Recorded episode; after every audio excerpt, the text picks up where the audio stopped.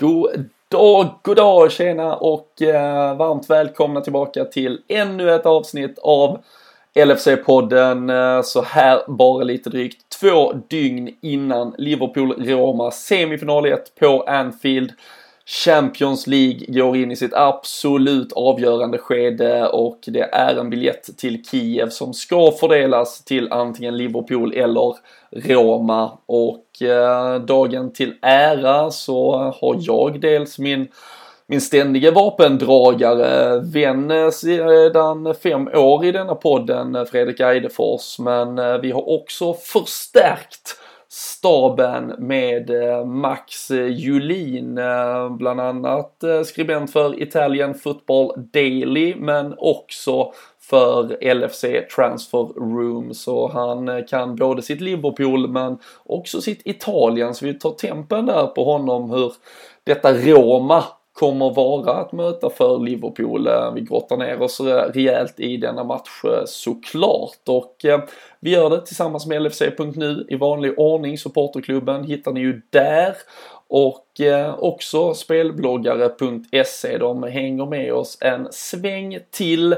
och nu är det ju avgörande Champions League-matcher. Det är grupp Eh, eller det är säsongsavslutningar ska jag säga i de europeiska storligorna och massa annat. Det är ett fotbolls-VM som eh, när man minst anar det här helt plötsligt också kommer stå och knacka på dörren. Så det är ju en sida att verkligen ha favoritmarkerad i sin lilla bokmärkeshanterare. Spelbloggare.se alltså alltid de bästa oddsen. Men eh, nu tycker jag att ni eh, sätter er eh, i lugn och ro, gör er redo, lite mental förberedelse inför Liverpool-Roma. Här har ni lite av det som har hänt de senaste dagarna i Liverpool men allt uppsnack inför vad som komma skall.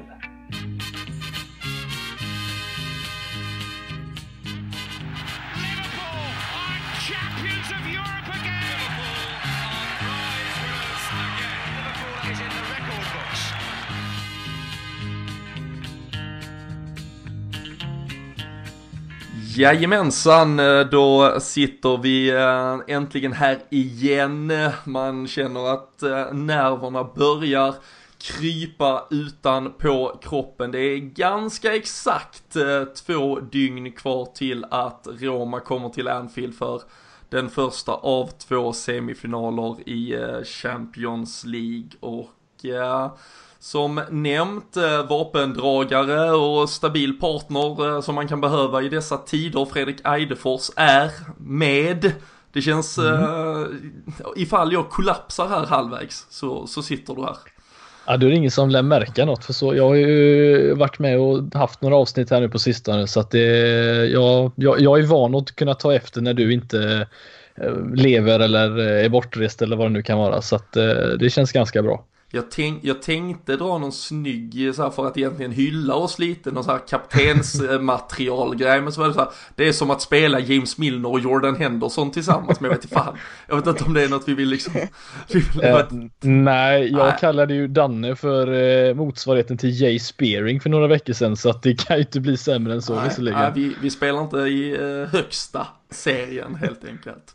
Men eh, tur är det väl då att eh, transferfönstret eh, akut öppnade för vår skull och eh, vi har eh, finfrämmat med eh, absolut stor Italien-touch och det ska vi ju utnyttja inför den här matchen, få uppsnacket, eh, få statusen i detta eh, Roma eh, år 2018 och Max Julin, varmt välkommen Liverpool-supporter och lite Italien-konnässör kallar jag dig på Twitter i alla fall. Du får väl berätta lite mer om vem du är för oss alla. Ja, ja tjena. Jag alltså, det var en ära att bli kallad konnässör, det har jag aldrig blivit förut.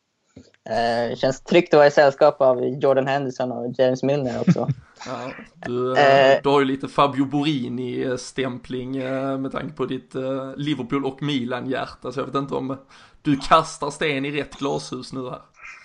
Nej, nej Borini trodde jag var klar för den här livstiden, men det var... Det hade Massimo Mirabelli och Marco Fasone andra idéer om. Eh, nej, men eh, Max heter jag, kommer eh, från Stockholm, 23 år gammal. Eh, har eh, supportat Liverpool så länge jag kan minnas. Var min farbror som fick in mig på Liverpool-livet, the Liverpool way. Mm. Eh, varit på Anfield en gång när jag fyllde 18. Eh, 3-2 vinst mot Tottenham. Viktigt. Viktigt. Gerard i 80 det satt inte fel. Det var den matchen, ja. Jo, eh, nej men så eh, sen så eh, har jag ju, ja, Italien det är mitt favoritområde och jag har italienskt släktskap så det har kommit ganska naturligt liksom eh, Serie A och allting som har att göra med italiensk fotboll. Mm. Jag, jag presenterade ju eh, så, såklart också då med vid ditt namn Max eh, Julina men jag tror eh, kanske lite eh, fler folk känner igen dig. Maxi Angelo på Twitter. Eh, det har väl ett par, par tusen följare och det är väl mycket Liverpool och italiensk fotboll och, och Milan då som, som också är ett lag du följer nära. Ja, precis. Angelo det är mitt mellannamn det så jag körde på det. Eh, och ja, eh, Twitterföljarna vet jag inte vad jag ska säga, men jag använder väl Twitter som ett medium att förmedla tankar eftersom att jag inte riktigt har någon att prata fotboll med. Så ja, det, det känns rätt surrealistiskt att eh, man har så många som mm. följer vad man skriver. Men du skriver ju även för, eh, du skriver väl en del alltså kring eh, kring både Liverpool och italiensk fotboll om jag har förstått det rätt i, i olika sociala eh, plattformar. Ja, precis. Eh, jag skriver för, eh, också kanske många just Liverpool-supportrar har sett, eh, LFC Transfer Room. En engelsk sida baserad i Liverpool som, som jag har skrivit för nu och börjat administrera lite för. Och sen så skriver jag även för Italian Football Daily och Sempre Milan. Det är ju eh. riktigt finfrämmat vi har i studion. Ja, det, det är också lite bara om att gilla att skriva och sen så har det gått lite framåt och sen så har man eh, slutat här. Alltså, man slutar i LFC-podden, det är liksom eh, nirvana på något sätt. Ja, ja. Jag skulle bara vilja fråga hur är det liksom interaktionen med italienska fans och så här, jämfört med nu då eh, Liverpool-fans nu i och med att du skriver då på engelska. Men har du en hel del italienska följare också eller är det mestadels engelska som du har? Ja, jag skulle nog säga att eh, till störst del så är jag just nog Liverpool-fans eftersom att det är jag tillägnade min Twitter i stort sett helt i början till bara Liverpool men sen så har liksom branchat ut lite till italiensk fotboll och Milan. Men eh, man, man får lite då och då frågor på italienska och sådär. Och, och, eh, men det, det, så länge man håller sig till engelska så är det ganska universellt. Det, de flesta i Italien förstår ju det och, och läser, läser lika bra på det. Så, eh, ja, man, eh, man har väl träffat på några, men eh, framförallt är det på engelska. Mm. Mm. Nej men det är ju ett, uh, hela den liksom egentligen sociala plattformen som, som framförallt Twitter och mycket annat ger. Det är ju uh, otroligt häftigt hur det, det sprids och världen länkas samman kring uh, olika språk, olika uh, klubbar, sympatier och människor som sitter överallt eh, i denna värld egentligen. Så, men eh, vi är ju väldigt glada att eh, ha dig med idag och få stjäla lite av din tid här och som sagt prata lite Liverpool. Det finns ju aktuella saker att prata kring Liverpool men framförallt också att vi tar sikte mot den här tisdagskvällen. Roma som sagt som kommer till Anfield och vi kommer gå in på det sen. Det finns ju lite historia som absolut gör att eh, Roma gärna knäpper oss på näsan. Eh, men eh, framförallt så känns det ju skönt att ha Max med här för att få en inblick i vad man kan förvänta av dagens Roma. Jag kommer väl även lämna över lite av den showen till, till dig Fredrik som ser mer Roma, Italien än, än eh, vad jag gör. Så eh, kan väl bara att eh, ni, ni två som får snacka hål i huvudet på folk istället för jag för en gång kanske. Mm. Men äh, nej, det ska vi nog kunna reda ut. Men äh, vi kan ju börja med att konstatera att när vi sitter här och spelar in detta, om nu någon tänker när de lyssnar på det, att varför tar de inte upp det största av allt? För det kan ju vara så att äh, Mohamed Salah under kvällen när vi sitter här och pratar blir utsedd till eh, PFA Player of the Year.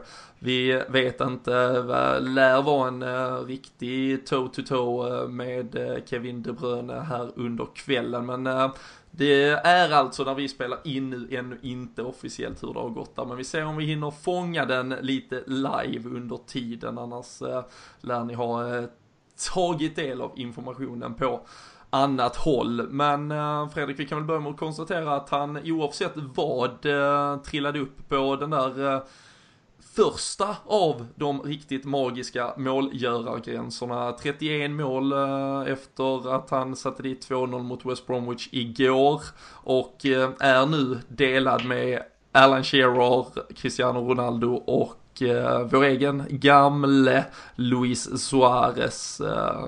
topp målgörare under en 38 matchers säsong och eh, där finns ju faktiskt lite sparkapital dessutom med tanke på att det är ett par matcher kvar. Ja, och det, den kommer han ju definitivt att slå, det vet vi redan. Han kommer göra minst ett mål till under säsongen innan den är slut. Så att, äh, det, det är ju fantastiskt att, äh, att han kan, att han, han har gjort detta, för det var väl ingen som trodde att han skulle stå för så många mål och så många avgörande mål. Kanske inte den här gången visserligen, men tidigare även under säsongen. Så att det är, för mig är han eh, den absolut bästa spelaren i Premier League den här säsongen, även fast De Bruyne har varit helt eh, outstanding. Men han har liksom fejdat ut lite efter säsongen, eh, mer kanske eftersom att ligan nästan varit avgjord. Men Salah har gått från klarhet till klarhet. Så att, eh, det är riktigt, riktigt imponerande. Ja. Vi, eh, utan att gå in på eh, matchen igår, eh, så sett med Max, det är ganska intressant eh, och vi kommer komma tillbaka till det med tanke på Roma, med tanke på var Salah kom ifrån. Hur kan du minnas hur du tog emot nyheten att han, han var så nära Liverpool och att det sen blev Liverpool här i somras baserat på vad man hade sett av honom i Serie A i först Fiorentina och sen i Roma? Ah, jag satt ju och spred eh, propaganda för honom hela sommaren, eh, förra sommaren. Eh, så jag, jag, var, jag var helt lyrisk när, när jag såg att vi hade, eller när det blev bekräftat att eh, vi hade eh, signat honom. Då, alltså man har ju sett, framförallt förra säsongen i Roma, alltså han var ju helt outstanding då. Och ändå fick han inte alltså, största highlighten eftersom att Edin Dzeko hade en sån eh, fantastisk säsong och Rad, Rajan Angolan Eh, Eh, men eh, jag, tror att, jag tror att många underskattar just vad han skulle kunna göra i Premier League i och med eh, hans eh, misslyckade sejour i, i Chelsea. Men ja, som tur är så har han ju rätta psyket att eh, försöka ge revansch på alla som har tvivlat honom och det har han verkligen gjort. Mm. Ja, nej men det är ju alldeles och, bantar vi ner det till just gårdagen, eh, sättet han återigen gör det på Fredrik så, så, så enkelt. Uh, vi kan ju gå in, man kan prata mycket om uh, Alex Oxlade Chamberlain ska ju verkligen ha beröm för sättet han driver upp det anfallet. Uh, man märker också att när en Roberto Firmino kommer in att det ger något extra i det där kortpassnings, det snabba spelet på många sätt och vis som skapar ytor till honom. Men men ändå den här, alltså kylan, det enkla, vi, alltså man såg kanske, jag tyckte för första gången någonsin såg man kanske någon form av liksom det här lite hungern och suget. Han tog ju några frisparkar, han tog ett par avslut som han normalt sett kanske inte tar, men ändå när, när han väl är där framme och vet att han så, vad det betyder att göra ett mål, så har han ändå den här grundkylan och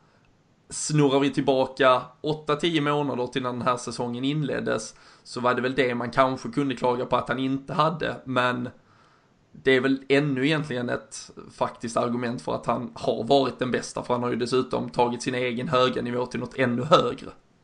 Ja men det har han verkligen och, och jag skulle nästan vilja säga så att gå tillbaka en tio år och de målen han, eh, det målet han gjorde i, igår och även det han gjorde mot Manchester City i Champions League. Alltså 9 av 10 kommer dundra den med vristen och försöka göra mål på de lägena. Men nu för tiden är det lätta valet nästan att chippa in de här bollarna för att målvakterna har inte riktigt uppfattat att det är liksom sättet att göra mål. Vi har ju sett Messi göra mål på jättemånga sådana sätt och nu gör Mohamed Salah samma sak och den kylan är ju verkligen det är inte alla som kommer på att man ska lobba in den på det sättet heller. Så att eh, det är fantastiskt att se att han just har tagit de stegen på så kort tid, alltså under en hel säsong. Han egentligen har gått ifrån att vara en liten halvdan mål, eh, målskytt på det sättet att han kanske ja, missade några lägen här och där och inte lika kylig som han har varit nu eh, i slutet av säsongen. Så att det är kul att se att han har liksom kunnat ta del av det och, och lära sig under säsongen för det har ju gett resultat så att säga. Hur har du eh, upplevt den, eh, ska vi kalla det diskussion eller debatt som har varit Max? Eh, han bar ju med sig lite av det ryktet från Roma kanske då att missa lite för mycket. Det var, det var det man hörde mycket, fick lite av den kritiken inledningsvis. Får av vissa fortfarande höra den uh, kritiken, uh, inga namn nämnda, vi har nämnt dem förr. Men uh, vad, vad känner du kring det? Man får väl ändå ge rätt i att han har utvecklat, men just nu kan man ju absolut inte ifrågasätta det känns som. Nej, nej precis. Eh, framförallt nu det senaste halvåret tycker jag att man har sett en, en riktig utveckling i just kylan och i, i målskyttet. Men Eh, ja, som du sa, han, det var väl en av de sakerna han var kritiserad för i, i Roma och Fiorentina, att han inte riktigt satte alla chanserna han fick. Han gjorde visserligen 15 mål för säsongen, men sett till chanserna han fick så, så är det ändå inte riktigt nog. Eh, så han har ju, ja, det, är, det är som att se två olika spelare just i aspekten av målskytte förra säsongen och nu. Framförallt nu senaste halvåret tycker jag. Eh, ja men verkligen och eh, det är ju, man ser ju i den situationen som blir målet, där känner man ju direkt Oxlade släpper den bollen så, så skriver man i stort sett upp ett mål på honom. Och det är väl det, det finaste erkännandet man kan få någonstans. Att uh, man kan sitta ganska lugn i, i soffan och följa händelserna där, där framme. Vi, eh, vi, vi, kommer inte egentligen gå så djupt in i matchen. Eh, jag tror många som lyssnar på, på detta har, har sett den och kunnat konstatera att saker och ting inte var så fantastiska som de borde. Hur, eh, hur upplever du det ändå Fredrik? Tycker du att man ska, jag märkte att det var ganska delade läger på, om vi återkopplar till sociala medier igår. Jag var en av dem som faktiskt inte kunde ska inte säga orka, men liksom gå in och liksom verkligen rasa och, och vara eh, bestört över eh, de facto att vi tappade såklart någonstans två viktiga poäng, men vi har ju fortfarande allt i egna händer. Vi har ett rejält slagläge mot, mot Chelsea i, i jakten på då att säkra en fjärde placering minst eh, inför då ett Champions League-spel nästa säsong och så vidare. Mm. Och, och det vi faller på igår är ju det är ju delvis spelare för spelare som, som inte är Liverpool-material och inte kommer vara det nästa säsong antagligen. En, en Moreno som är direkt dålig, Ragnar Klavan är ju inte 100%. Eh, Dejan Lovren kommer in, eh, är väl lite halvskakig i vissa delar eh, och en Joe Gomez som kom tillbaka nyss från skada och ger ju bort eh, i den situationen som leder till frisparken till 2-2 och så vidare. Hur, hur satt du efter matchen liksom? Eh, det, det, är ju ganska svårt att väga in vad, vad den matchen betyder ifrån när man vet vad som väntar på tisdag framförallt tänker jag. Mm. Nej, men alltså, det, är inte, det är inte själva poängen egentligen i det här fallet utan det är ju alltid, alltid som det gäller med Liverpool när sånt här uppstår. Det är ju sättet det sker på att West Brom under säsongen, eh, visst de har väl varit eh, det, det bästa de har spelat de två senaste gångerna nu eh, mot United och så innan där. De har inte förlorat under en hel säsong egentligen. De har ju varit helt horribla men att de går och tar en poäng här är ju föga över, överraskande får man faktiskt säga. Men det är just sättet att, att vi slänger iväg det på det sättet för när det är liksom 10 minuter kvar matchen man märker att det händer liksom ingenting innan de då får det här reduceringsmål så ska man bara döda matchen. Vi tar inte ut eh, någon onödig kraft eh, i onödan men ja, det, det blev sådär ändå. Och för mig är ju den stora elefanten i rummet fortfarande att, att Liverpool har ingen bred trupp. Nu visserligen kom, fick man ju ta in Oxley, Chamberlain och Firmino men truppen i bänken får man väl säga framförallt är inte tillräckligt bra och det är ett ganska tydligt tecken när man ser att vi de sju senaste säsongerna har varit det laget som har kryssat eh, mest av alla topp 6-lagen, hela fyra av de sju senaste gångerna faktiskt. Och det är ju ett tecken på att vi har inte tillräckligt bra spel att hämta in när man ska antingen döda en match eller vinna en match heller. Så att eh, för mig är det inte konstigt att det fortfarande uppstår när det ser ut som det gör. Men eh, jag, som du sa, jag hade ingen ork eller liksom vilja att ens diskutera detta utan jag bara insåg att nu är det Roma på tisdag och det är dit vi ska ja, sikta på. Mm. Vi har ju alltså sedan december så har vi mött Manchester City tre gånger. Vunnit mm. över dem tre gånger. 9-4 i målskillnad. Vi har mött West Bromwich tre gånger. Ingen seger. 4-5 mm. i målskillnad. Uh, två kryss, uh, en förlust. Det, det, det, är ju någonting ja. med West Bromwich, uh, ska ju sägas också, att de är tunga och jobbiga och det kändes som att Klopp dessutom tappade lite kring deras eh, sätt att eh, i stort sett förstöra spelplanen eh, rent fysiskt genom att inte vattna upp den och hålla den eh, fräsch och bra, men även deras sätt att spela fotboll. Han pratar väl om en liga där endast eh, fasta situationer räknades, så hade de kanske haft något att hämta. uh, Max, hur, uh, men ja, hur, hur, kände du det? Hur upplever du det? Hur matchen som sådan går, går du liksom är det, är det läge att ens göra något av den just nu om man säger så? Nej, alltså jag tycker inte att det, att det är något större att läsa in eller göra några analyser av. Jag, jag, jag håller med det som du skrev på Twitter igår, att det man tar från den här matchen är vilka som är dugliga och vilka som inte är. Eh, för mig, Alberto Moreno visade sig rätt dugligt alternativ innan Robertson klev in som startspelare, men eh, om vi vill ta nästa steg framåt så matchar varken hans kvalitet eller skillset eh, vår ambitionsnivå. Så jag tycker inte att det är, att det är något större att ta med av. Och, eh, dessutom så sen eh, van Dijk har kommit in så just i de här lägena när vi har en 2-0 eller 2-1 ledning och det är 10 minuter kvar så har inte suttit lika mycket på nålar som innan. Och jag tycker att det här var mer eh, en eh, en, en, eh, en vad heter det, anormalitet så ja, nej, inte något större att, att ta av. Nej, det är ju min känsla också att vi, alltså man har ju suttit och svurit över, som du var inne på Fred, alltså den här typen av matcher, vi har ju verkligen gjort det förr. Vi har gjort det mil, miljontals gånger. Nej, men det, det, det, känns ju som det. Och framförallt vi som har suttit här och, och poddat i, i fem år känns som att det har varit ett par sådana här matcher man har dykt ner i liksom. Men det, jag håller också med i det du säger med att sen van Dijk kom in, sen, sen laget i övrigt, om man tar det som till 75 eller 80 procent är en startelva som skulle kunna vara en startelva för, för framtiden också, så, så tycker jag att det har landat mycket bättre och att det har funnits en stabilitet, alltså sättet vi spelade av eh, andra halvlek mot City eh, hemma till exempel och väldigt många fler matcher där till.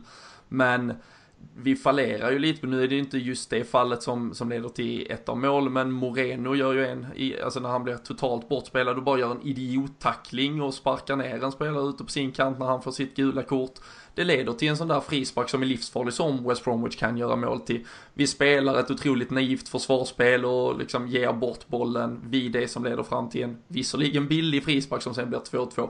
Joe Gomez eh, väldigt delaktig i det och så vidare. Så det, jag tycker snarare det är spelarna som sagt som inte, de som kanske inte riktigt har varit med om, det är kanske att slå på stora trumman och prata om det nya Liverpool, men någonstans ändå det vi har byggt de senaste månaderna. Men spelarna som inte riktigt är delaktiga i det verkar ju tyvärr inte riktigt ha ja, hängt med. Uh, jag vet inte, jag, kan, kan, vi känna att jag är på rätt spår Fredrik eller vad? Ja, du, jo, men du är, ja men du är absolut på rätt spår och sen, eh, alltså, sen en grej som det har blivit ett mönster nu på senare också att det är just, nu har jag ingen officiell siffra på detta men jag vet att det är mycket att eh, poängen vi tappar nu för tiden är ju också, det är ju efter 80 minuten, det är då vi släpper till det här antingen ett mål eller i detta fallet två stycken mål mer eller mindre. Och det är, det är de här spelarna som inte har varit med nu på länge, jag menar det var ju i mitten av mars något sånt här som, som eh, Moreno och Joe Gomez senaste startar liksom i, i ligan. Och det är det, det, funkar liksom inte. Det är, det är klart att det är någon match någon ska komma in och göra det så är det väl nu men det, det är på tok för ringrostigt och, och Gomes eh, vet jag kommer bli bättre kanske men, men Moreno har ju vi, han har ju, kommer ju inte bli bättre än så här. Eh, han kommer ju bara gå ut för detta fallet för det är inte tillräckligt bra men eh, nej det, du, är, du är inne på helt rätt spår får jag ändå säga. Jag äh, tror vi gör som så att vi äh, helt enkelt lägger den egentligen till äh, historieböckerna. som den sämsta domarinsatsen också. Så ja, vi, vi, vi, ska väl, han har ju varit utsparkad ur Premier League tre gånger tror jag för att mm. han har varit för dålig och fått återetablera sig genom League One och Championship. Men vi får se om han stannar denna gången. Men det är ju lite, lite taskigt att säga vem som är sämst för de äh, övertygar ju inte direkt äh, någon av dem eh, tror jag att vi i alla fall gemensamt kan konstatera helt enkelt. Och matchen i övrigt, jag tycker vi som sagt, vi lägger den lite åt sidan. Vi spelar ju medan våra konkurrenter då i toppjakten där inte gjorde det, både Tottenham, Manchester United och idag då Chelsea har ju varit ute i FA Cup semifinalspel istället. Det vill säga vi har ju fortfarande då, eller återigen, de tog ju igen sina matcher i veckan. Då var det ju Tottenham som tappade en pinne eller två mot Brighton, United och Chelsea tog programenliga segrar och vi kan väl nu då istället kanske se ett Manchester United som eh, med eh, ganska hög eh, sannolikhet har lagt beslag på den där andra platsen. Och istället så är det då vi på en tredje plats med 35 spelade matcher. Så vi har ju tre kvar på 71 poäng. Tottenham på 34 matcher har 68 poäng och Chelsea på också 34 matcher har 63 och vi vi ska ju möta Chelsea, vinner vi den är ju allting i stort sett bara klart eh, där och då. Eh, annars har vi ju Stoke hemma nu intryckt mellan Roma-matcherna och så avslutar vi även mot Brighton. Och skulle Chelsea gå rent, det vill säga att de slår oss, så är det fyra poäng som eh, krävs eh, av allt att döma. Vi har ju dessutom 18 plusmål mer. Jag satt eh, här tillsammans med Daniel Forsell, eh, om jag nu var i förra veckan eller förra igen och lovade att eh, Champions League-biljetten till nästa säsong är säkrad. Max, din känsla kring det här avgörandet i toppstriden?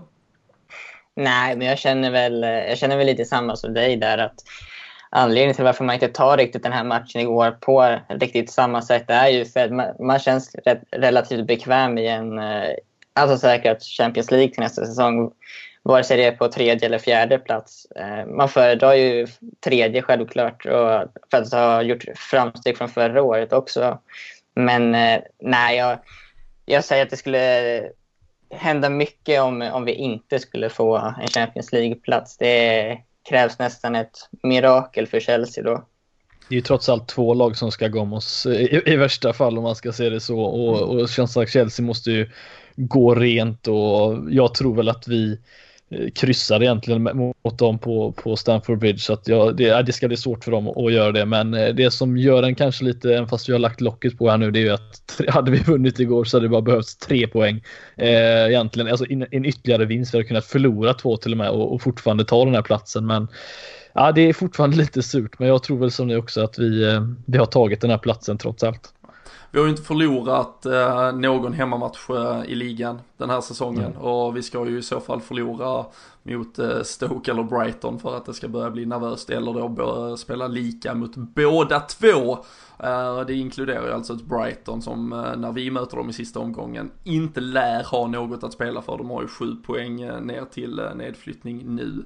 Det är väl Stoke då som ligger lite, mm. lite pyrt till. Stoke ligger absolut pyrt till, men Chelsea möter ju Swansea borta som också behöver en, en seger till för att kanske börja börja andas lite friskare luft där nere. Men eh, annars ser det ju ut nu som att vi har eh, kvittat oss med eh, absolut West Bromwich men även Stoke och eh, Southampton nere. Känns som tre buggy-team eh, för Liverpool. Känns spontant jävligt bra att bli av med dem. Jag vet inte hur ni Fast det är väl alltid så när tre sådana buggy-team går ner så åker går tre alltid upp också. Vi, det är inte du, så du, att menar, vi, du menar Wolverhampton som vi förlorade mot med 1-0 hemma under Roy Hodgson? Nej men det är alltid så. det finns alltid buggy-team för oss oavsett om de har åkt ner och de eh, liksom ligger långt ner så finns det alltid något. Ja, dyker väl upp något jävla Plymouth eller Northampton Så um, nej, um, absolut. Och vi får väl uh, passa på, jag tror inte vi gjorde det senast, men vi får ju såklart passa på och uh, gratulera Manchester City också som uh, blev mästare i kavaj då förra helgen helt enkelt. Och det, de fortsätter ju såklart att uh, imponera i uh, ligaspelet här. Så uh, det kan vi ge dem med tanke på att vi fick så mycket Champions League-framgång av dem. och det är ju den vi ska sitta och eh, prata om, njuta av. Det är Champions League semifinal som väntar på tisdag. Det är Roma som kommer på besök första matchen. Vi börjar hemma innan det avslutas i Rom en dryg vecka senare. Vi spelar ju tisdag och sen onsdag när det väl ska avgöras. Eh, Real Madrid mot Bayern München är det i den andra semifinalen. Det ska utses två finallag som ska drabba samman i Kiev den 26 maj och eh, Fredrik, vi har gjort detta tillsammans i fem år. Vi har gått igenom det mesta känns det som. Men en eh, Champions League semifinal vill jag lova dig att vi aldrig har eh, fått eh, chans att snacka upp. Eh, Champions League-framgångar har ju verkligen lyst med sin frånvaro under vårt, vår, våra år tillsammans. Det är tio år sedan sist vi var så här långt fram. Då sket det sig i förlängning mot Chelsea. 1-1 hemma, jag tror alla minns när John Arne Riise satte upp bollen i eget nät bakom Peperena till 1-1 i 90 Sen blev det ju 1-1 på Stamford Bridge och så vann eh, Chelsea efter förlängning eh, 3-2. Så eh, det här, ehm, det kommer bli något alldeles extra detta på, på alla sätt och vis. Ja, fy fan. Nej, det är eh, som jag sa här innan vi spelade in. Jag satt ju eh, och tänkte på den här matchen liksom under tiden vi spelade mot West Brom. Ungefär så stor betydelse har den här för, för mig och för alla andra också. Det är, det är något alldeles extra och oavsett hur den går så är det ändå sjukt, får jag ändå säga, sett till hur det sett ut de senaste åren, att vi faktiskt just nu spelar en semifinal i Champions League. Eh, jag skulle väl gissa att eh, detta skulle vara något vi hade kunnat hoppas på i alla fall om ett år eller två år kanske, men eh, nu sitter vi här jag som sagt och, ska gå upp mot Roma på tisdag och det känns alldeles utmärkt får jag säga. Nej, det är ju, det är nypa sig i eh, armen eh, nivå. Jag, jag skrev en liten text om det, jag skrev en krönika på LFC.nu i torsdags, fredags eh, kanske det var en liten teaser inför detta. vi är såklart ja, i, i ålder här så att de stora glansdagarna av europeiska triumfer i slutet av 70-talet, början av 80-talet. Vi kommer till en av de finalerna 84 när vi mötte just Roma och, eh, och sen då även att vi tog vårt senaste ligaguld eh, innan, eh, innan ni föddes och jag i stort sett var kvar i blöja så, så är det ju om ändå för den här såklart vi hade trippelsäsongen 01, vi hade Champions League-finalen 05 som såklart är alldeles för Jag kan bara referera till mitt supporterskap som att det här ändå är den liksom största triumfen där jag känner att jag har varit passionerat med hela vägen fram. Liksom man satt ju såklart vid finalen men jag kan inte referera till åttondelsfinalen exakt 05 och så vidare. Så minnas matchen, suget, tankarna runt omkring och att få vara inne i den här bubblan Max, eh, du, jag kan bara tänka mig att du känner lite samma sak. Att det, det, det här är ju något för väldigt många av oss alldeles, alldeles fantastiskt. Ja, absolut. Det, ja, jag, jag, kan inte heller komma ihåg mycket innan just finalen 05. Inte innan 07 heller. Jag kommer väl ihåg se den här fantastiska semifinalen mot Chelsea innan där. Men eh, Nej, det känns, det känns helt otroligt faktiskt. Eh, jag hade verkligen inte förväntat mig att vi skulle ta så här långt. Jag var, som Fredrik sa tidigare, väldigt skeptisk till truppbredden för att vi skulle kunna gå långt. Eh, och absolut framförallt i vintras när vi lät Coutinho gå till Barcelona också. Så. Men jag tycker nästan att vi har kommit eh, ihop bättre som ett lag just efter Coutinho lämnade. Och det har, det har verkligen visats under Champions League och i ligan också för den delen. Mm. Och, vi, eh, vi missar ju, förlåt, vi, om vi eh, på tal om eh, liksom grupp, gruppdynamik som, som just nu i Sverige är ganska hett med tanke på vissa landslagspersonligheters vara eller icke vara. Men på tal om West Bromwich-matchen som vi lämnade ganska, ganska snabbt där trots allt. Just det du nämner, hur gruppen har slutit samman. Danny Ings mål tyckte jag ju var ett otroligt bevis på det där det var ju en, den mest nästan passionerade och genuina glädjen man har sett hos spelarna kring ett mål som egentligen för laget i liksom paritet till andra mål de senaste veckorna egentligen inte betydde alls lika mycket. Men hur mycket laget ändå liksom firade. Ja, absolut. Ja. Eh, båda två håller väl med. Det är fantastiskt att se och han skulle gjort det här målet för ganska några veckor sedan fortfarande egentligen men eh, han har eh, hållit, hållit sig undan detta på något sätt. Har blivit eh, stoppad av målvakterna men äntligen fick han slå in det där eh, målet och skulle kanske haft två till och med men eh, mm. det, är, det är jättekul att se hur, hur, hur alla verkligen liksom gläds åt honom och det är kul att hårt arbete liksom var 900 50 dagar eller 5 dagar, något sånt här som han var, var senast liksom gjorde ett det, det mål. Lilla, helt sjukt. Det enda lilla dåliga tecknet är att senast han gjorde mål så fick vår tränare sparken ett par dagar senare. så eh, vi får ju hålla i Klopp nu här så inget, eh, så inget händer. Uh, fan, det hade kunnat vara riktigt där, där han såklart som du nämner skulle gjort sitt uh, andra mål mot West Bromwich. Hade han bara petat den till vänster om sig och Sadio Mané hade kommit och tryckt in den i öppet mål så hade det blivit ett ruskigt snyggt han Han hade ju egentligen uh, till att bara placera in den men uh, då hade det krävts, krävts uh, sinnesnärvaro som en annan bara fick efter tre repriser ungefär av den situationen. Så det, det kan man väl ursäkta honom med när man är ganska ringrostig. Jag tänkte på en sak Max, du, du har ju såklart facit framför dig nu. Vi är i Champions League semifinal men, och det, det är ju lätt att säga att man är överraskad men hur har din känsla varit kring det som Jörgen Klopp bygger och, och, laget. Du nämner, man släppte Coutinho i vintras. Alla satt väl någonstans och kliade sig lite i skallen, men hur har din känsla gått liksom eh, i det stora sen han kom in och under de här, det senaste året, månaderna när vi började ta de här stegen? Nej, alltså jag, jag har haft full tillit till honom sen, eh, sen han skrev på eh, kontraktet och man, man ser ju dels vad han har gjort förut, men sen vad han har gjort nu med facit i hand. Och man såg väl glimtar av det förra året som, som vi har sett mer av i år och även säsongen innan hans första, eh, hans första år eh, som tränare för Liverpool. Och, alltså det är, man kan inte jämföra det med, med vad vi har sett innan. Vi har ju genomlidit ja, saker man inte ska säga just här kanske. Eh, under, ja, men sen eh, Hodgsons eh, era och Benitez avgick. Och det är väl just lite det också vad vi har genomlidit som gör att, att allt känns så mycket bättre just nu också. Det blir eh, lite som en eh, segerns sötma nästan. Ja, nej, verkligen.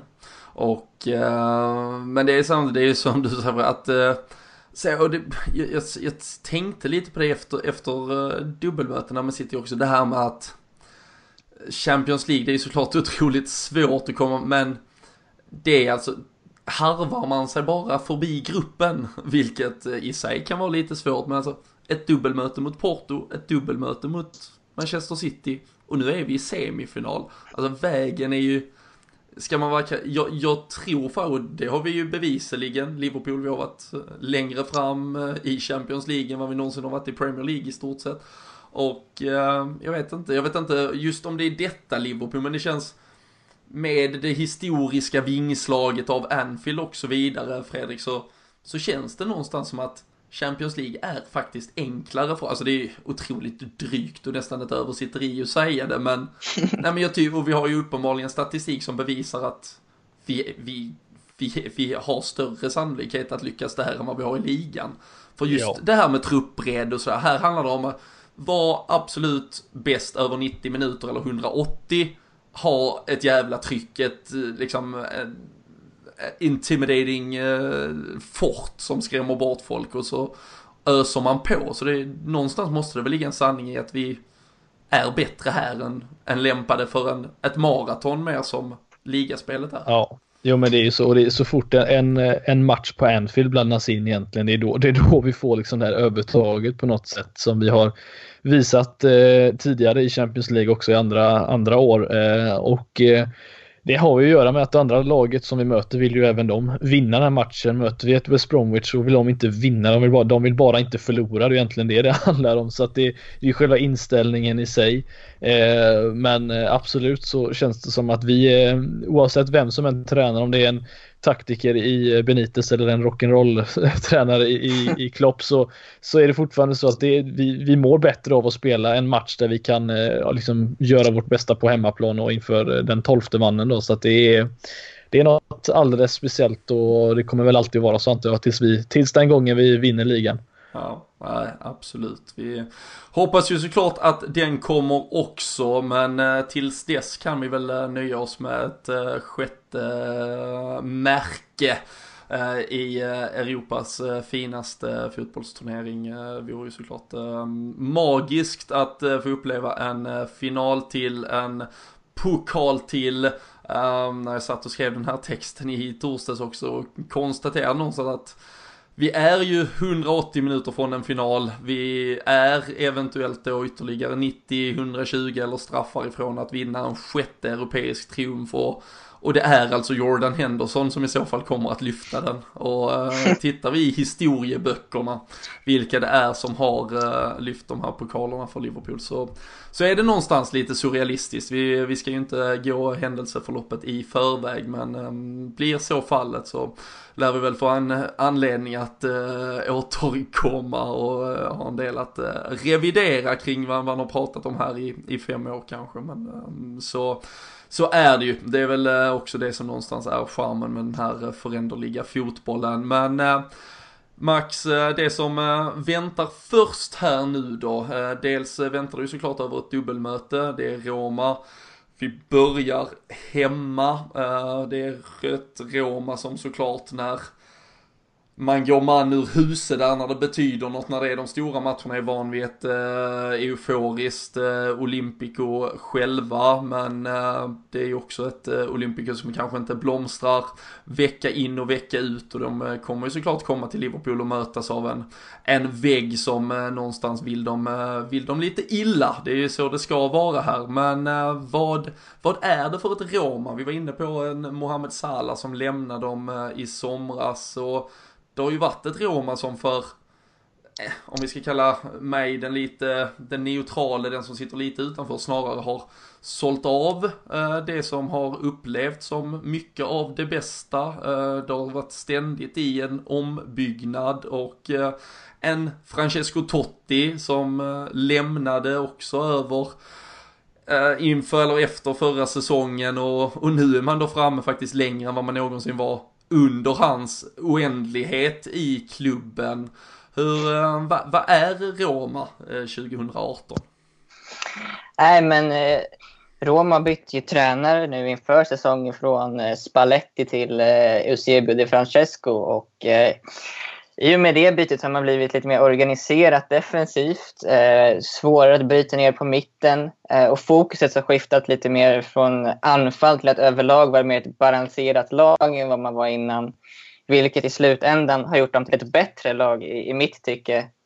Eh, inhemskt kan man eh, eh se supportrar som eh, ja, mixade åsikter kring eh, till Francesco. Att, ja, lite kritiserade laguttagningar, eh, taktiska handlingar. Och, men eh, ja, vad de har åstadkommit i Europa, det, är ju, det har överträffat fansens vildaste fantasier. Och de har ju faktiskt varit ett rättmätigt motstånd för vilket lag de än har mött.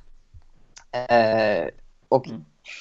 en stor skillnad från Roma innan och just under Di Francesco är ju det att man, eh, man står upp och man faller inte för pressen på samma sätt som man har gjort innan. Och det är ett testament på det är ju verkligen mot Barcelona när man kommer tillbaka från ett eh, 4-1 underläge. Mm. Inte, inte bara med att det finns likheter i, i utseende på tränare när det kommer till glasögon och liknande, men skulle du säga att det här är på något sätt liksom en motsvarighet till, till det Liverpool vi har sett, att det här är ett lag som som på sina, i sina bästa dagar kan ju stå för helt outstanding, alltså, eh, som de gjorde här just mot Barcelona och vann eh, på hemmaplan, men även kan falla mot de absolut sämsta på något sätt.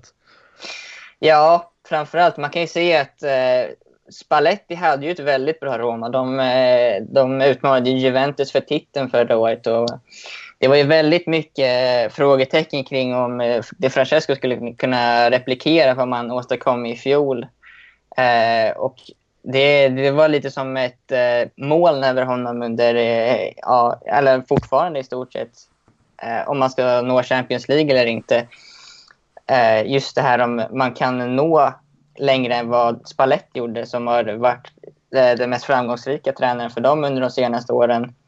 Eh, men eh, ja, ser man vad den mentala approachen som Di Francesco åstadkom och eh, knapparna han tryckte på för att eh, få Barcelona att se rädda ut, då, då har man ju faktiskt lite tillit till att, att han kan åstadkomma det ägarna vill. Mm. Det är ju som du var inne på, det är ju ett Roma som eh, i, eh, i allt detta och i den här semifinalyran som det är också verkligen, vi var inne på att Liverpool kanske vi har ju inte eh, säkrat vår biljett till nästa års Champions League men eh, vi har ju eh, ett, som sagt, vi har väl trumf på hand i alla fall medan Roma går ju verkligen en tajt duell mot lokalrivalen Lazio, båda två på 67 poäng på 34 matcher och Inter då på 66 poäng, bara en poäng bakom. Så där. Och det är också fyra platser, alltså det är ju en som ska bort. Och nu har de ju spelat, vi hade West Bromwich i helgen, de spelade en veckomatch mot Genoa, annars får du rätta mig om jag hade fel här. Och sen jo. mot Spal var det väl i mm. går. Men tog ändå enkla segrar, åtminstone på pappret. Eh, hur, eh, hur upplever du att Roma har fått rotera, hur de hanterat det, hur eh, är, är formen på de här viktigaste spelarna när man då ändå behöver gå ganska hårt i både ett ligaspel och också såklart förbereda sig inför tisdagen? Nej, men eh, Roma, de har sett bra ut. Eh, de har ju verkligen haft Allison, målvakten, som jag personligen tycker har varit Europas bästa målvakt, eller världens bästa målvakt den här säsongen. Och sen har de en Alexander Kolarov som eh, har imponerat över alla förväntningar och varit en av Serie A's bästa värvningar det här året. Eh, sen så har man har inte fått ut riktigt vad man har eh, velat av Nangolan och Dzeko, även om man har fått ut bra, bra eh, framträdanden av dem. Men eh, de är sådana spelare också som eh, bara kan blixtra till och, och med ögonblick av världsklass eller eh, helt från ingenstans dra en match av världsklass. Så de är verkligen inte två som man ska räkna ut. Eh, Manolas har varit riktigt bra. Han är, han är väl deras motsvarighet till van Dijk, då, deras backklippa. Eh, jag brukar likna honom vid eh, Roms, eh, eller Romas nutida gladiator. Eh, det, är, det är ju inga, är ju, man skräder inte på orden om man tar dem kring en uh, Roma-spelare känns det Nej, nej, det krävs extremt mycket för att han ska vika sig. Jag, jag, tror, jag tror genuint att han hade varit en av, av de bästa mittbackarna i världen om det inte vore för alla skador han har tampats med de senaste åren. Hur, hur är hans status nu? För han gick ju ut, var det mot Geno eller var det veckan innan? Han gick ut med lite, något som ser ut att vara någon känning i en baksida, men det verkar väl inte vara det, om jag har förstått allt rätt. Han spelade igår faktiskt. Mm. Ja, det, det, var, det rapporterades i italiensk media att det, att det bara var kramp som han gick ut med. De, de tog det säkra för det osäkra. Men, det som jag måste säga, jag satt faktiskt och kollade den här matchen i efterhand och det som måste, måste tilläggas här när vi har pratat om truppbredd är ju att Roma de de har ju en på, på något sätt ändå för att inte vara en topp, topp, topp klubb som många andra har de en förvånansvärt väldigt bred trupp eh, sett till hur det såg ut igår när de spelade. Då liksom eh, Zeko satt ju på bänken under en hel match. Eh, du har en Perotti, du har en De Rossi, du har en Florenzi och Sengis under också som, som kom in visserligen. Men det är alltså spelare som satt på bänken i den här matchen. Och då har ja. de ändå spelare som Chico, El Sharawi och Nangolan där framme. Alltså det är, ett, det är ett riktigt bra lag de har och framförallt då det som jag efterfrågar, alltså ett bra bra, bra första elva men bra spelare som kan komma in och göra förändringar som vi, jag tycker vi ändå saknar. Så att de har en eh, de har väldigt goda förutsättningar att kunna komma in, kanske stänga en match mot oss eller alternativt jaga en match mot oss också sett till hur bra, mm. bra trupp de faktiskt har och det, det är något som man faktiskt får akta sig lite för. Det finns ju, alltså med tanke på såklart fantastisk vändning mot Barcelona, de vinner 3-0 hemma. Men eh, ska vi, ska vi då öppna någon form av positivitet i, i Liverpool-dörren här så förlorar de ju faktiskt med 4-1 borta. Det var visserligen eh, en del turstudsar och så vidare men vad tror du vi får se för approach av eh, Roma på tisdag? Tror du de kommer eh, försiktiga för att eh, spela på ett resultat, ett 0-0, ett 1-1, max släppa in ett kanske? Eller vill de, vill de spela fotboll redan i bortamötet? Det, de, är lite, de är lite svåra att läsa på det, på det sättet, Roma. De, antingen kan de komma med en 4-3-3 och backa hem, men eh, Di Francesco har haft tillit till en 3-4-3 just under de stora matcherna, eh, vilket han använde hemma då i andra matcher mot Barcelona. Eh, och all, jag skulle väl personligen tro att de kommer för att spela fotboll. Eh, de, de, just det här med att de möter Liverpool också, att de inte har kommit så här långt på, eh, jag tror via studion så att de inte har varit så här långt någonsin. Det betyder så mycket för dem och eh, de kommer, jag tror de kommer gå all in i båda matcherna. Mm. Nej, det är ju eh, sen, sen Champions League blev Champions League har de ju aldrig varit så här långt framme. Vi eh, har ju såklart en eh, historisk final. De var ju framme i den 1984 i Europacupen när de mötte just Liverpool i Rom. Hemmafinal hade de ju på Olympico. 1-1 efter full tid. Phil Neal målskytt för Liverpool. 4-2 på straffar sen till Liverpool. Det var där vi vann vår fjärde Europacup-triumf. Så det är såklart något som eh, gnager i eh, åtminstone den lite äldre generationen eh, romanistas. Vi har sedan mött dem två gånger om eh, faktiskt i eh, Europacup-sammanhang eh, på tidigt eh, 2000-tal. Uefa-cupens fjärde runda 2001. Då vann vi med 2-0 borta, två mål av Michael Owen, så förlorar vi med 1-0 hemma men det spelar ju ingen roll. Och sen 2001-2002 så spelade man faktiskt Champions League eh, med ett andra gruppspel.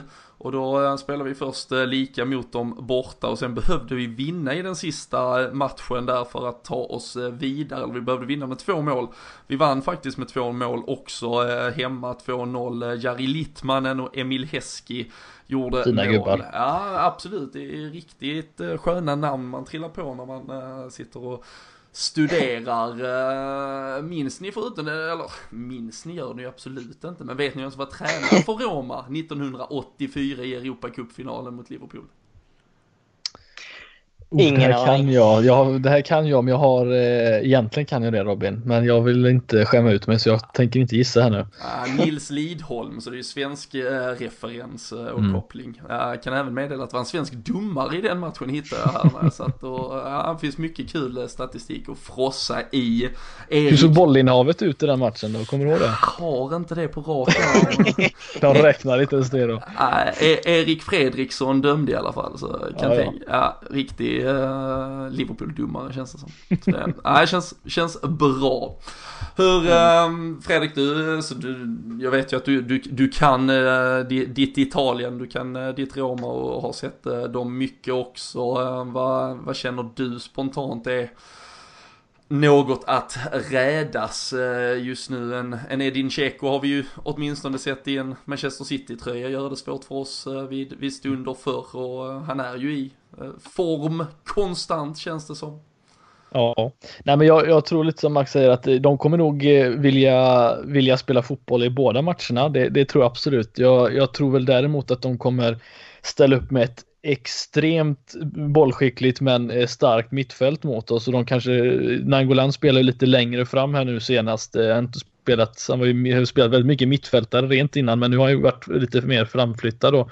Så det kommer bli en alltså en tuff kamp. Jag tror de kommer verkligen, eh, De Rossi vet tusan om han eh, startar på bortaplan, men han lär väl starta kanske på en hemmaplan just på grund av att få in den här liksom aggressiviteten och liksom känslan att spela på hemmaplan framförallt. Så att eh, mittfältet vet vi kommer bli en, en, riktigt svårt för där har de bra spelare i Pellegrini, Stråtman till exempel också som har fina fötter. Men jag, jag, jag räds väl framförallt att de har en hel del just den här eh, tyngden fram som vi har då med Zeko. Lite luriga spelare i, eh, i, eh, i El Sharawi till exempel och Angolan. Men kollar man även då i slutet av matchen mot Barcelona på, eh, i semifinalen eller i kvartsfinalen så jag vet inte om ni själva såg det, men det står 3-0. Du är precis på väg att göra den här liksom supervändningen och då ställer de, försöker de ställa en offside-fälla i 90 mot Barcelona som, alltså som blir, slutar med att Alisson får gå ut och rensa och Dembélé nästan sätter in ett 3-1 mål. Liksom. Det har varit helt förödande. Så det är inget, det är inget fläckfritt lag på något sätt och det är väl därför jag jämför dem rätt mycket med Liverpool. att det finns extrem styrka i laget men det finns på något sätt ändå någonting att kunna ta del av och, och utnyttja snabbheten med Mané och Salah tror jag kan bli en extremt stor eh, nyckel i det hela och även eh, Oxlade Chamberlain på mittfältet för att det är kanske inte det snabbaste mittfältet eh, i världen Rom har men det är definitivt ett bra defensivt och stabilt mittfält. Mm. Nu, eh, nu droppade du ju ett par eh, Liverpool-namn här också. Jag tror i och för sig inte att någon som sitter här är tveksam på hur vi startar eh, offensivt längst fram de tre och eh, med tanke på vad vi såg från eh, det som eventuellt skulle vara alternativen i en försvarslinje igår mot West Bromwich så kan vi väl utgå ifrån att eh, Loris Karius får Trent Alexander-Arnold, van Dijk, Dejan Lovren och Andy Robertson bredvid sig. Men eh, mittfältet är väl det som eh, alltid ändå lämnar någon form av gnutta möjlighet till diskussion. Eh, Max, eftersom du är gäst eh, här idag. Eh, vilka, vilka tre spelare hade du eh, monterat in för att möta detta Roma? Eh, framförallt som första på pappret för mig det är Alex Oxlade Chamberlain. Eh, jag tycker han har varit helt fantastisk eh, det halvåret. Eh, han är på något sätt eh, den rollen som Coutinho lämnade har han tagit över fast på sitt eget sätt. Han har inte riktigt samma teknik eller den här eh, uh, ögongodis-touchen. Men man såg ju på hans framspelning igår till Salah att han har ju verkligen en fin passningsfot som jag tycker är väldigt underskattad. Um, och han, han, uh, han får verkligen det här drivet framåt, att driva upp bollen och han gör det på ett extremt bra sätt tycker jag. Så han absolut först på pappret. Och, uh, senaste tiden så har jag blivit mer och mer av ett fan av James Milner, har jag aldrig varit förut. Jag du är inte, inte ensam. Är... Du är inte ensam. Nej. Jag vet inte om det är för hans eh, nya sociala medier eller om det är för hans insats på planen. Men eh, nej, men jag tycker han, han kan nog bidra med mycket bra rutin faktiskt. Eh, i, i, här, i en sån här match. Eh, så han, han absolut, och han vet man alltid att man får en, en bra insats av oavsett, oavsett motstånd. Han, han vet vad han ska göra och han, han slutar aldrig att jobba. Så Milner och sen så skulle jag jag tycker att eh, Wijnaldum har gjort ett bra jobb på, uh, i sexrollen där Eh, precis under som Henderson har eh, ockuperat innan. Och jag tror just att mot ett så starkt mittfält eh, med eh, De Rossi eller eh, Nainggolan eller vem Roma än startar så kan det behövas lite fysisk styrka.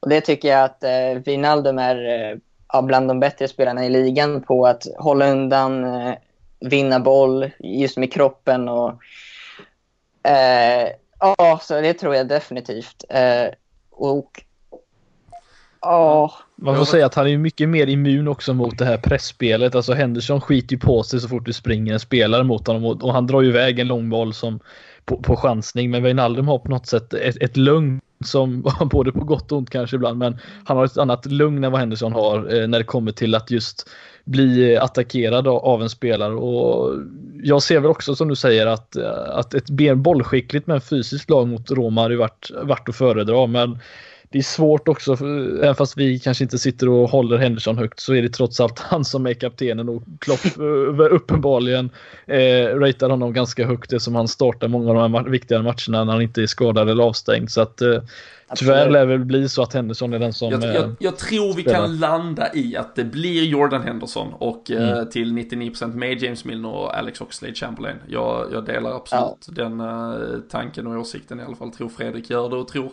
många där hemma gör det. Men det är ju intressant, Wijnaldum, det har ju verkligen, han har ju blandat eh, och gett eh, tjänster, men han fick ju tränas och omskolas eh, lite akut då inför eh, City borta. Eh, det är väl klart att hela laget sattes under stor press inledningsvis men kom ju ändå ut ur den matchen väldigt bra och har ju sen varit väldigt, som du var inne på, väldigt bolltrygg. Så i alla fall statistik i, i paus igår. Då hade han ju både i första halvlek igår samt senaste matchen så hade han ju inte slått bort en enda passning, 100% på en eh, 70-80 passningar över 135 minuter. Det är ju, det är ju helt okej okay och visar ju på en, en del kyla. Sen kan han väl vara en av de här spelarna som nästan lite naivt går till någon form av överkyla. Typ man märkte det lite i början mot Everton där när han skolades mm. ner i uh, sexrollen om vi, om vi kallar den det då.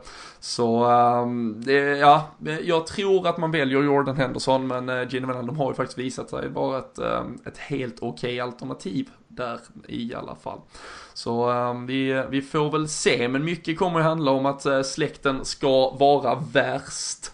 Hur eh, känns det i, eh, från, från italienskt håll att nu behöva ställas mot denne Mohamed Salah som eh, har ja, uppenbarligen då tagit sitt spel och framförallt sitt, sin produktivitet till en ny nivå. Ja, alltså hör till Roma-fans som säger att de inte är rädda för Salah, då, då kan man nästan med säkerhet säga att de ljuger. Ehm, det, det de finner väl en, någon typ av trygghet i är väl just där att uh, ställa upp Kolarov mot honom som har varit en av deras standout players det här året. Uh, väldigt, väldigt stark både offensivt och defensivt. Och eh, just personligen så tycker jag att eh, det kommer bli en extremt spännande duell om, om de ställer upp Kolarov på, på vänsterkanten mot Salah. Men har även hans försvarsspel inblandat, för han är ju otroligt stark framåt. Hans vänsterfot är man ju livrädd på på varje fast situation. Men har han även haft eh, den defensiva kylan i sig under säsongen? Ja, alltså, man, jag skulle inte säga att han är en, eh, en toppförsvarare defensivt, men jämför man med hans City-dagar eh, defensivt så tycker jag definitivt att han har steppat upp eh, sitt spel defensivt. Eh, men det är just det att man, man får ju utnyttja deras svagheter och oavsett om det är Seko som, eller eh, Kolarov som, eh, som man ställer upp eller om det är en Federico Fazio så så kommer det bli svårt att möta Salah. Och just om de ställer upp Fazio, då, eh, då, är det, då kommer nog Salah ha det väldigt kul den matchen med tanke på hur långsam Fazio är och hur snabb Salah är. Men nu var Kolarov inte med senast. Han har haft, eh, varit skadad så han var inte alls med i truppen nu senast. Men det ser ut som att han kanske kommer tillbaka nu. Men eh, han var alltså inte med och spelade i, igår eller var med i truppen faktiskt. Att, jag, jag, gjorde, ju, jag gjorde ju en uh, blixtinsats och så Genoa-matchen där i veckan i alla fall. Men då, och då stod han ju för en uh, otrolig framspelning till, uh, från uh, liggande boll då till, det var Cengiz Ynder som, ja. som tryckte upp den. och lägger han in en sån boll bakom Dejan Lovren så, så kan det nog eh, råka bli uh, mål även, även mot Liverpool känns det ju som. Och, ja. äh, alltså det är ju det är en fot man, äh, vi måste se upp med. Och vi ska ju gärna, och det känns som att fysiken generellt är väl ett upp på, på Roma jämfört med oss. Ja, eh, definitivt. De har ett väldigt starkt mittfält, både centralt och yttrar. Det, det som talar för Liverpool är väl att, att Roma har väl misslyckats lite med just eh, att få individuell briljans i år. Att man har haft en Pellegrini som underpresterat, man har haft en eh, Nainggolan som underpresterat gentemot hans förväntningar. Och, och Tseko, även om han har en bra säsong, så är, han har inte replikerat förra året när han liksom var stand-out i Serie A. Eh, men ah, man, jag skulle aldrig känna mig lugn i ett mittfält mot Nainggolan. har, har, har han tagit någon sig idag än Nangolan? Och... Det är väl det man får hoppas på, att han har någon, uh, fått någon snedtändning på nick och kick eller något. Men uh, nej. Uh, jag, jag såg en liten rolig tweet just om det här nyligen, att det var någon som, som jämför just uh, Nangolan upp mot James Miller, ungefär som den sista Harry Potter-filmen med, när han slåss mot Voldemort. var någon som sa att ungefär samma typ av reaktion kommer det bli när de slår stavarna mot varandra. Alltså det är två riktiga berg som går in i en och samma duell. Det kan sluta exakt hur som helst och det är ja, det, det är fysik utan dess like där. Alltså det är inte någon som viker undan benen likt Moreno gör när han går in i, i dueller liksom försöker tåfjäsa bort bollarna utan där snackar vi ren råstyrka rakt in i varje duell. Ja, och sen så ska vi inte glömma heller att de har en eh, Kevin Stråtman också som mm. är ett fysiskt praktexemplar. Ja. Känns som att varenda ja, spelare i det här Rom också har någon, någon gång hur uh, orimligt den har varit varit länkade till Liverpool. Det är liksom bara, det är, hela truppen är byggd på i stort sett uh, någon gammal silly season-lista till Liverpool. Men mm. äh, det är ju, äh, ja men det har varit mycket namnkunnigt in och ut som sagt. Det har varit rätt mycket spelaromsättning. Men eh, vi eh, får väl se om detta Roma nu då med en eh, abdikerad Francesco Totti kan ta sig hela vägen fram eller förhoppningsvis så stoppas de ju upp av Liverpool. Hur, hur går snacket där? Jag minns, vi minns ju 13-14 säsongen Liverpool hade som var så lyckosam och så nära att bli något alldeles fantastiskt. Eh, det var ju precis säsongen efter att Jamie Carragher hade slutat. Eh, då var det ändå lite så här någon, någon tvådeladhet i en som kände att shit, tänk om vi vinner nu så fick inte han vara med hur tänker Roma kring att Francesco Totti har försvunnit och nu plötsligt går det så här bra? Är det något man pratar om eller tror man att det kan till och med vara en anledning till att det har gått bättre? Uh, ja, alltså jag skulle nog tro att de flesta Roma-fansen känner en viss sorg till att inte Totti får vara med och, och uppleva det här. Men men å andra sidan, eh, de senaste åren i hans karriär så var han ju inte mycket till, eh, till att bidra i deras spel överhuvudtaget. Förra säsongen så startade han ofta på bänken. Och, eh, jag tror att just det här att, att fokuset har försvunnit lite från Totti kan vara till fördel av, av, för Roma. Eh, för det är liksom, fokuset blir på laget och inte just på Totti lika mycket.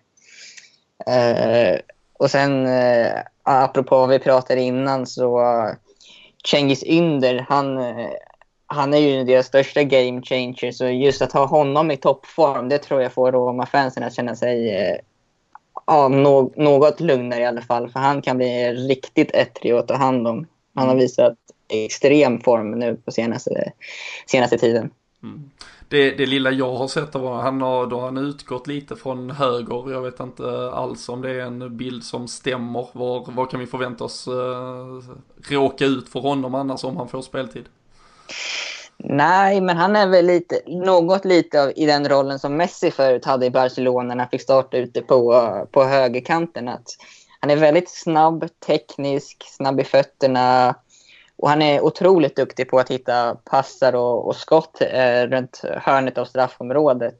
Eh, så han är otroligt duktig på att vända in, inåt. Men det kan lite samtidigt vara till hans till en nackdel för honom. För att han, han är lite lättläst just när det gäller det. Så att eh, jag tror att om, om Andrew Robertson håller sig på, på fötterna så ska han nog kunna kontrollera honom. Men ja, man vet ju aldrig med sådana där spelare. De kan ju ha otroliga dagar. Låter ju som vibbar av en viss eh, Mohamed Salah också.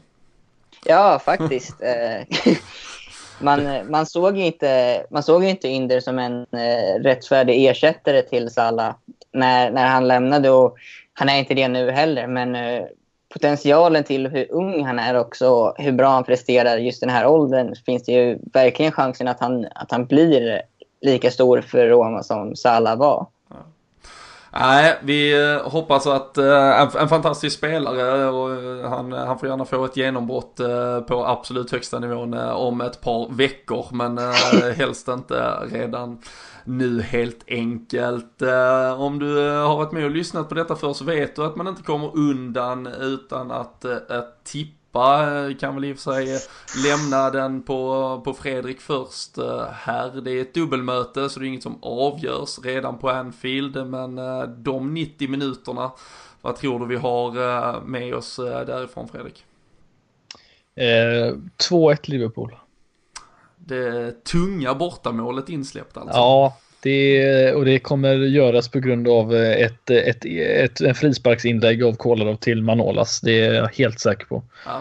Kan det, kan det ha varit Dejan Lovren som orsakade frisparken? Det må ha varit han, det vet du tusan. Ja, stö, stötbrytning ut mot Stötbryter, ja, ja något ja, i den stilen. Nej, jag, jag hör vad du säger. Det är låga odds på det. Ja, absolut. ja det, är, det är så jag jobbar. Ja. Max, eh, hur känner du? Eh, jag känner mig faktiskt mer nervös nu än vad jag gjorde inför City. Eh, jag vet inte om det har någonting att göra med att, att Klopp kanske har lite bättre koll just på att det är ett lag i samma liga eller inte. Men Men jag, jag, känner ändå en, en bra magkänsla, så jag säger eh, 3-1 till Liverpool. Mm. Ja, eh, viktigt att få till ett till där, men uh, hur, uh, vi ska inte fastna länge vid det, men många Liverpool-supportrar såg nog ändå sportsligt Roma som det enklaste av det som fanns kvar att få så att säga. Var det en uh, åsikt som delades från Roma-håll kring att få Liverpool i förhållande till Bayern München och Real Madrid? Ja, jag skulle nog säga att många Roma-fans pustade ut när de fick se att det var Liverpool just och inte och inte just i Real Madrid eller Bayern München när man just har kommit från en match. Av, exakt. Eh, men eh, jag tror de ändå, de har nog ändå sett allvaret i eh, hur bra vi spelade mot Manchester City, så de är nog ganska nervösa de med. Men eh, just från Liverpool-håll, vad man sett på sociala medier, så kan jag tycka att att, eh, att man underskattar Roma lite. Eh, att det, det kommer helt klart bli ett tufft möte och vad man ser på Anfield inför matchen och under matchen, det kommer vara exakt likadant på, på Stadio Olympic och det kommer absolut koka där då i bortamötet. Ja, och en sak som jag tycker vi ska tillägga också, det är, det är ju framförallt en grej som inte ska underskattar att vi har ju jävla stora problem mot eh, David Gea och Manchester United. Att han står ofta för fantastiska insatser mot oss och det är ju inte konstigt att han kanske är då världens bästa målvakt. Men Allison har den här säsongen, eh, alltså som Max sa också, han har varit, han har kanske varit den absolut bästa av, av dem egentligen, de här topp 5-ligorna. För han har stått för räddningar. Han är anledningen till att de faktiskt är vidare om man kollar matcherna tidigare mot, vilka var det Zenit de mötte eller vad det nu var. Alltså han, Eh, han, han, vann matcher på något sätt eller höll dem kvar och, och gav dem möjligheten att faktiskt gå vidare. Så att eh, det ska mycket till att göra många mål mot den här målvakten om man inte får med sig studsarna och liknande. Så att eh, det är en, en, en faktor som man ska ta med också tycker jag. Mm. Ja, vi har ju suttit i denna eh, podden och skrikit efter eh, att eh, han ska bli vår målvakt. Så det är väl det finaste omdömet vi ändå kan ge honom. Att vi gärna hade sett honom som Liverpool-spelare. Och får väl kanske anledning att hoppas på det igen i sommar. Men vi får se. Max får du får återkomma, du får eh, gärna eh, titta in här igen så får vi eh, fortsätta ta tempen lite på, på detta Rom och Italien i stort. Men vi ska avrunda med dessa orden. Jag själv säger 2-0 så klämmer jag in mig någonstans där emellan er. Och har ju faktiskt förmånen, jag åker tillsammans med Jocke Lundberg som man hör i denna podden lite då och då. Vi, vi åker, flyger över imorgon kväll och gör oss redo för att uppleva det här på kopp på tisdag. Det lär bli något eh, utöver det vanliga kan jag tänka mig. Och eh, är man eh, svensk eh, poddlyssnare, är på plats i Liverpool så eh, hojta gärna till. Vi kommer köra eh, massa inspelningar för LFC-podden som kommer att landa i ett eh, speciellt eh, CL-avsnitt, ett litet resereportage med alla godbitar från den här trippen i sig men också Liverpool som eh, stad och att eh, åka dit och besöka för matcher. Så eh, slut gärna upp med oss, eh, håll kontakten på sociala medier. Vi kommer att basunera ut vilka pubbar som eh, gäller och eh, så vidare om man vill vara med i det umgänget helt enkelt. Men oavsett var i världen ni befinner er på tisdag 20.45 när detta smäller så uh, se till att uh, njut. Jag eh, är själv den sämsta i världen på att lyckas göra det men uh, försök. För Champions League semifinaler spelar vi som sagt inte så ofta. Och eh, det kommer vara något alldeles, alldeles utöver det vanliga här. Men eh, Fredrik, eh, vi har ju aldrig gått in i detta som sagt eh, denna podden startade. Så eh, nu går vi in i det tillsammans. Eh, vi tar sats och kraft. Och eh, till Max, eh, tusen tack för att du eh, gästade oss idag. Och eh, 3-1 kan du väl få tippa rätt med eh, den veckan, det känns det som. Även om en hållen nolla hade varit skönt som fan faktiskt. Så vi får se. Men eh, tack till alla där hemma som eh, har lyssnat och eh, så eh, hörs vi snart igen.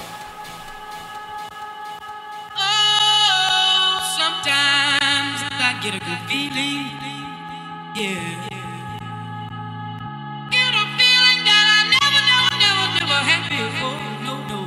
get a